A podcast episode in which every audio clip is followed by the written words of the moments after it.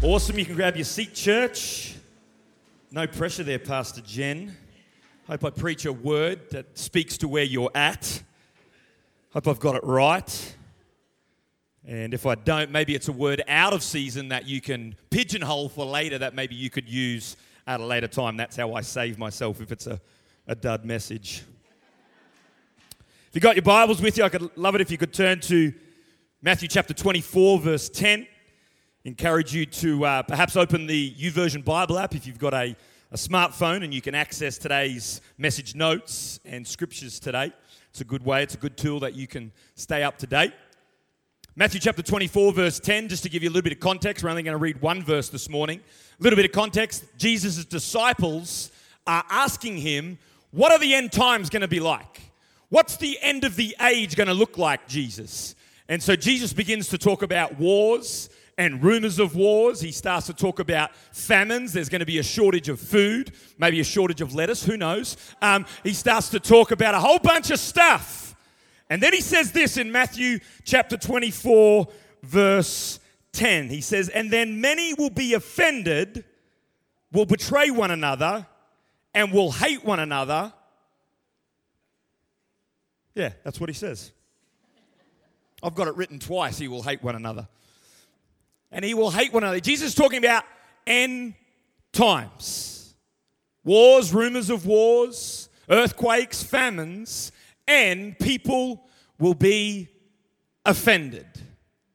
We live in 2022, and I'm not sure whether you've noticed or recognized that everybody today is offended with something. Everybody is offended with everybody. I mean, you can't walk out your front door without offending someone or being offended. Some years ago, I participated in uh, the Movember campaign, which is a campaign for men's health regarding uh, prostate cancer. And in the month of November, men grow mustaches and uh, raise money to uh, awareness around finding a cure for prostate cancer. A great cause, would you not say? And so I participated in this and I began to grow uh, a mustache, much to my wife's displeasure. And uh, o- over a period of some weeks, I started to manicure this thing and, and it actually started to grow some nice little handlebars. And um, a, a lot of my facial hair has a red tinge to it. And so, towards the end of the campaign, I took a selfie, which I don't do very often. I uh, took a selfie and I posted it online. This was some years ago. And the caption that I put on uh, the selfie was This is my mustache. I have called it Elmo because it's red and fluffy. Now, I thought that was quite a witty statement. I thought that was, you know, quite, that, that would capture the audience and, you know, would get at least 23 likes. And what happened was, and we're talking about offense and holding grudges, what happened, what, what came through the pipes of social media was a person uh, who, who, who I'd met once or twice. They, they used to attend this church, they no longer attend this church, thank God. Um, that's not true. That's not true. But they, their, their comment on the post was, Isn't this guy supposed to be a pastor and he's making fun of a people? Everybody is easily. First, first of all, first of all, I didn't realize redheads were a people. No one told me, no one told me that they were a tribe. Second of all, I'm a ginger ninja myself. Thank you. I could have taken offense to that, but you know what? I moved past it. Christians, Christians and the church, we are the worst at being offended, which, which is a little strange and a little ironic when you consider that our whole faith is centered around a person who dropped every offense that was committed against him.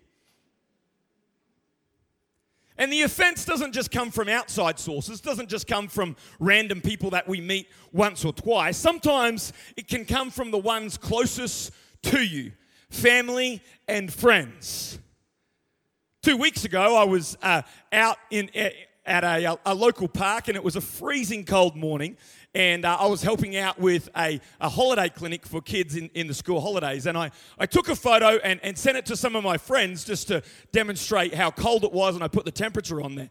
And uh, what came back was, uh, hey, Jared, is it snowing there? And I, I, it, it, took me a little while to capture what they were trying to say, but they weren't actually talking about the precipitation. They weren't talking about the sleet. They were actually talking about a little grey streak that I've started to develop in my red hair. Is it snowing out there? The audacity of friends. We were looking at some, some old photos as a family around dinner a couple of days ago. And, uh, you know, we were going back a couple of years. And as uh, uh, one particular photo came up, my daughter said, Wow, Dad, you used to be skinny.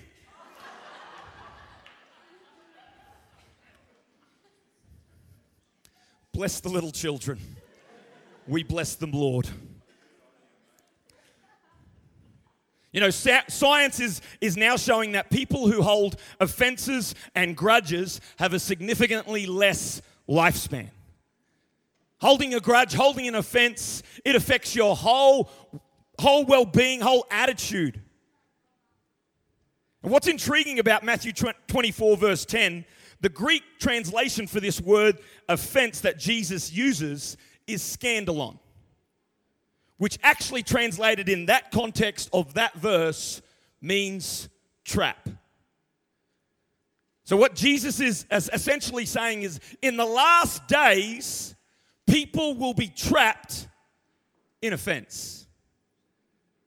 Have you ever had to use a mouse trap in your house? I probably just offended some person because they, you know, don't want to kill animals. Here's the thing the mouse has no idea it's a trap. If the mouse knew, or if the mice knew that it was a, a trap, they would no longer be enticed to the cheese. And so when we know, when we can acknowledge that offense is a trap, it stops being a trap for us and simply becomes a challenge. It's a trap. And no one, no one is exempt from offense. It can happen anytime, anywhere, any place. You can get offended by that person, maybe taking your order at the restaurant and they're talking to you like a kid. You can get offended by the person talking to your kid. You can get offended by your spouse acting like a kid. I want to share just a few thoughts around a message that I have called the age of outrage. The age of outrage. Jesus is talking about end times and he's talking about how people will hold offense against one another and they will hold grudges. What do we do with offense as a church? What do we do with offense as Christians and followers of Jesus? Here's a few practical handles on how we can deal with offense.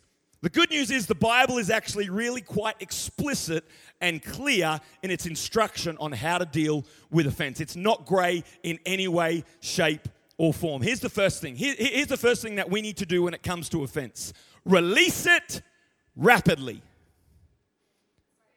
Release it rapidly. Recently, I was watching uh, the, the, morning news, and, and uh, they, were, they were covering the story of a protest around a, a, a fairly complex social issue. And uh, amongst the protest, one of the protesters handed the reporter who was live on the scene a sign that was offensive to my faith. Some of you might know what I'm talking about. When I saw the sign, I was like, man, that offends me, Jesus. And I stewed on it as I, as I made my way to work and, and I felt it about lunchtime. It, it, just started to, how could someone in, in their profession who are meant to hold an impartial view on things, how could they, how could they have that much bias towards that particular view? And you know what I felt the Holy Spirit say to me right there in that moment? Let it go. Let it go. Because the origins of offense usually start from something small. It could be a comment, it could be a conversation. It could be an unmet expectation. It could be an unexpressed expectation that you have of someone. And from, from that point, the, the, the small origins of an offense, we nurse it and we rehearse it. Does anyone else have shower conversations? And you go over that thing over and over and over, and you nurse that thing, and you, re- I can't believe they did that. And then the nursing and the rehearsing, it makes small things become big things. And all of a sudden, offense goes from uh, to anger, to resentment, to bitterness, to unforgiveness, and it finishes with hate. Isn't it bizarre that as Christians and followers of Jesus, we can be, we, we, we, we love Jesus, but we harbor hate? Don't you think that's strange? That we profess that we love Jesus and we follow Jesus, and yet we harbor hate in our hearts. In fact, Jesus said in Matthew chapter 5, verse 23 to 24, He says, If you're at the altar, if you're in church and you're ready to give to God and you have an epiphany and you remember that you're holding a grudge against someone, drop what you're doing and go and get reconciled with your brother or that person. In other words, what Jesus is saying is on, on the external, you can be doing all the right things, but on the inside, your heart could be full of hate. You know, we, as a church, we sing beautiful worship songs. And, and, and, no one would know in, in, that, in that beautiful time that we have at the start of our service, you know, we're, we're, we're declaring that He's our waymaker and, and, and, and we're praising Jesus. No one would know in that moment what's going because what's coming out of our words is the external, but what's going on the inside is what God is concerned with. You are here, mending every heart, except my spouse. They're a jerk. Oh, that, that was a purely illustration example. What's going on in our heart, friends? Start small and can evolve to something big. You know what? You can't control others, other people's words or actions towards you, but here's what you can do you can choose to release it. You can choose to release it rapidly. You know, when a sporting player goes down on the field, like New South Wales did on Wednesday night. Anyone thankful that we live in the greatest state in the nation? I mean, praise God that order has been restored. But when a sporting player goes down on a field, they are classified and categorized as hurt. The moment that player is then stretched off, they go from being hurt to being injured.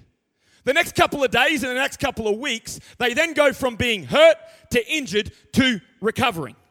Then they go from hurt to injured to recovering to return to play. Yet here's my question How many Christians in church do we still have on the field claiming that they're hurt, not willing to get on the stretcher? I'm not here to diminish anyone's pain.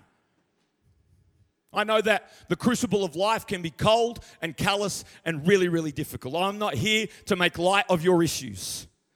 It's complex and it's real and you weren't responsible for the hurt. But let me tell you what you are responsible for releasing it. Let me tell you what you are responsible for your healing. Jesus didn't die so that we could be victims, Jesus died so that we could be victors. Releasing it rapidly is all to do with timing. My wife and I, we are a work in project. We are, we, are, we are a work in process. Our marriage is a work in process. We're still trying to figure it out. And I think we both represent two categories of people when it comes to offense. I myself personally am no mystery.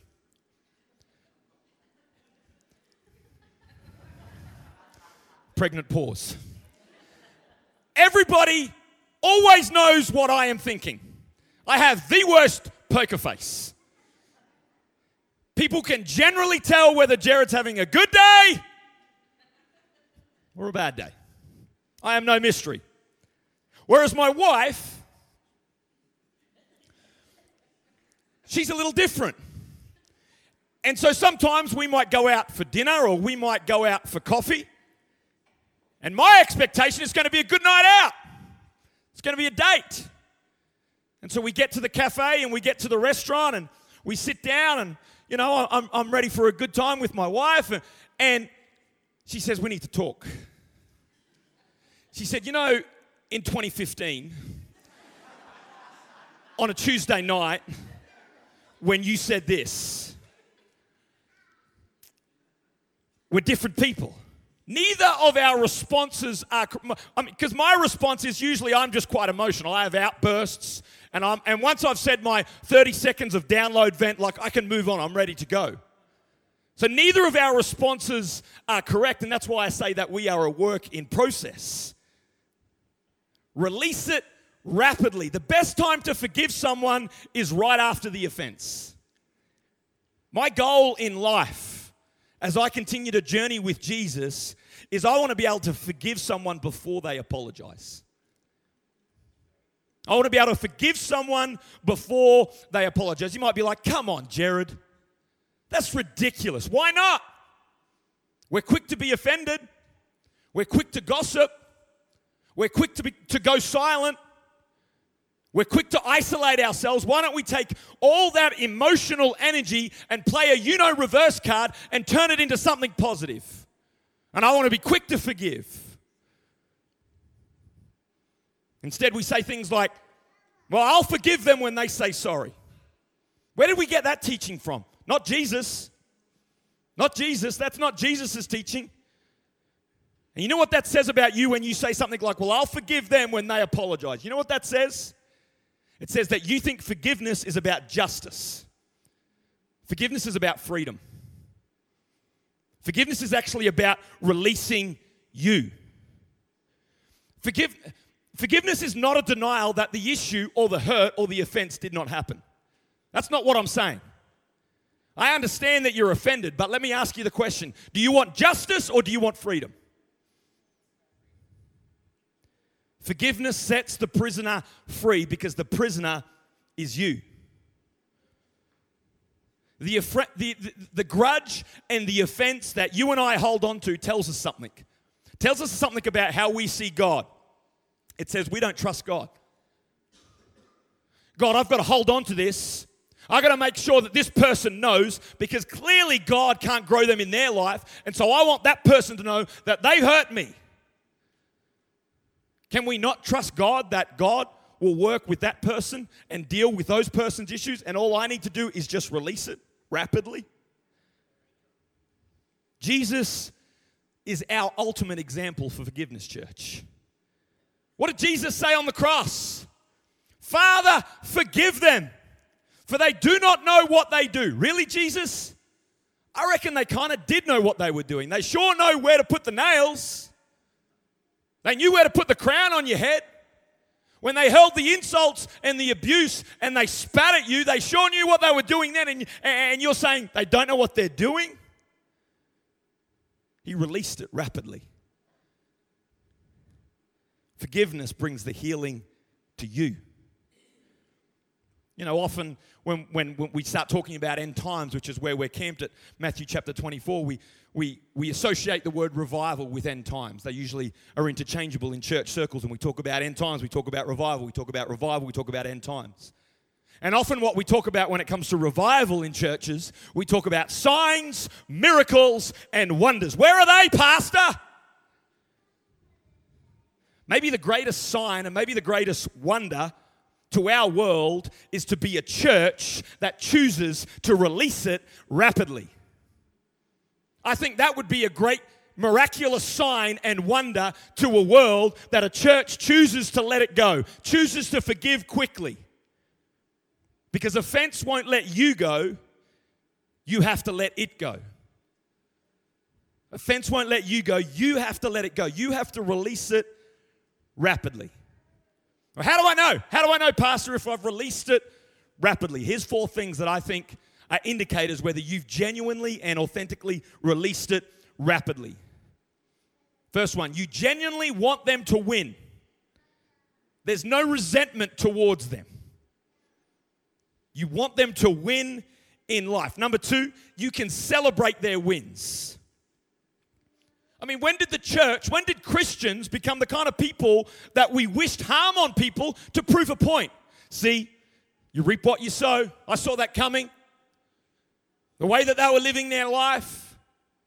Like sometimes our prayers are geared towards wishing harm. When did the church, when did Christians become like that? Get them, God. so I can prove my theology right. I just don't know whether that's the tone that Jesus would use. Number two, how do we know whether we've, sorry, number three, how do we know whether we've released it rapidly? You can pray for them. Hello. You can pray for them, not against them, but for them. God, bring them favor. Bless them, God. Bless their family. And you don't do it through gritted teeth or a clenched fist. Bless them. Bring them favor. That's how you know whether you've released the offense and the grudge. Number four, you can talk about the issue or the person without criticism, skepticism, or cynicism. You can talk about the wound, you can talk about the hurt with emotional control. I don't know whether you've actually talked to someone who is still offended and wounded. Talk to them for like six seconds, and you know something's up. You know that there's been a seed of bitterness that has, has germinated in their life and has taken a root of bitterness. And you could be talking about something completely unrelated. And then all of a sudden they bring it back to that person. Well, you know this person. You don't know what that they've done. Now, when we can talk about the issue, the person, without criticism, skepticism, or cynicism. If I could have the team back. This is where we'll land it. Like I said, the Bible is, is really clear around its instruction with offense and forgiveness. It says this in Mark chapter 11, verse 22 to 25. Then Jesus said to the disciples, Have faith in God. I tell you the truth, you can say to this mountain, May you be lifted up and thrown into the sea, and it will happen. But you must really believe it will happen and have no doubt in your heart. I tell you, you can pray for anything, and if you believe that you've received it, it will be yours. Verse 25. But when you're praying, first forgive anyone you are holding a grudge against, so that your Father in heaven will forgive your sins too. Hang on, hang on. We're, we're talking about offenses, and now we're talking about moving mountains. Jared, what are you talking about? How does any of this connect? How does any of this make sense? Jesus says, you know what? Pray your bold, faith filled, powerful prayers. Pray them. Pray that you can move mountains. Pray that you can change the world. But if you're harboring hate, if you're holding a grudge, if you're offended, stop praying and go and fix it. Go and resolve it.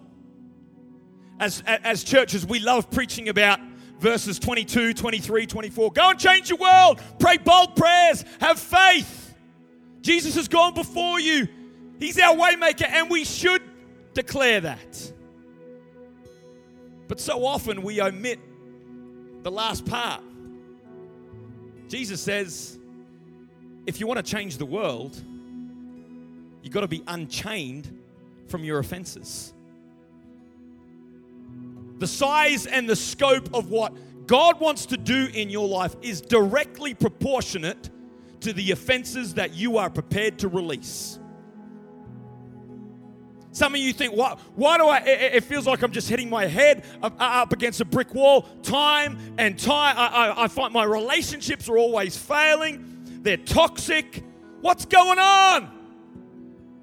Maybe it's about releasing the offense and releasing the grudge. God, I want, I want to change the world. I want to do something for you.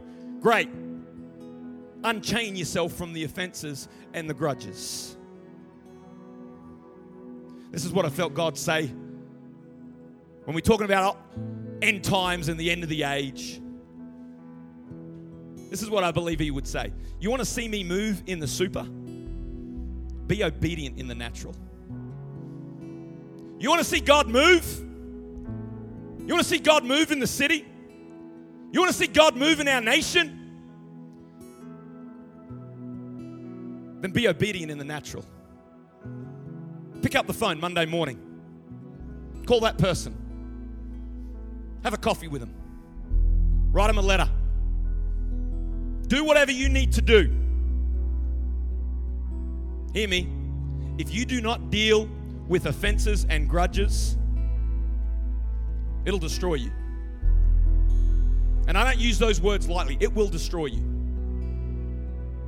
You will become so toxic, so venomous, so poisonous with your words. And you'll wonder why everyone else avoids you. I'll tell you why because you've let the root of bitterness deep in your heart. It'll destroy you, friend. Sadly, I've got people very close to me. I talk to them literally in, in, in, the first five minutes, and they're bringing up stuff from decades ago.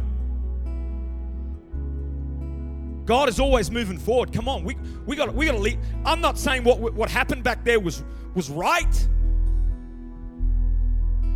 And you probably do deserve an apology, but you're not going to get it. So are you going to stay in that prison or can you release yourself and, and move forward with your life because God's got stuff for you, friend? You want to see God move in the super? Be obedient in the natural church. That's, that's, that's what I believe that He would want to say when we're talking about end times, end of the age. Deal with your offenses. Come on, why don't we stand?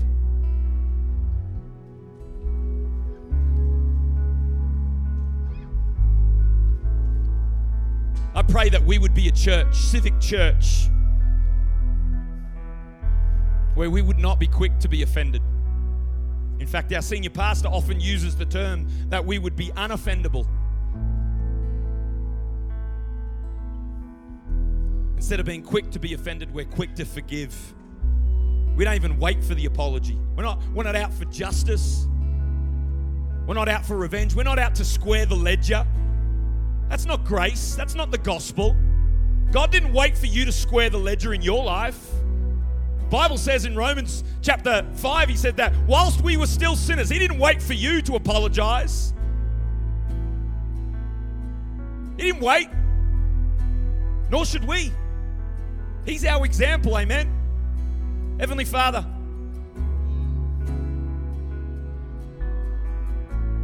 God, I pray right now for, for people this morning here in the room, listening online, listening at a later date. God, maybe they've been hurt so bad, wounded so deep.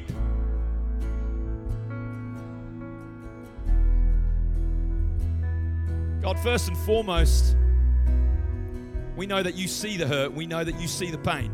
You are not removed from that reality, you're in touch with our reality. And so I pray right now, comfort those people. Bring peace. And God, only in your timing. God, I pray that those wounds would become scars. Scars of your healing power, scars of your restoration.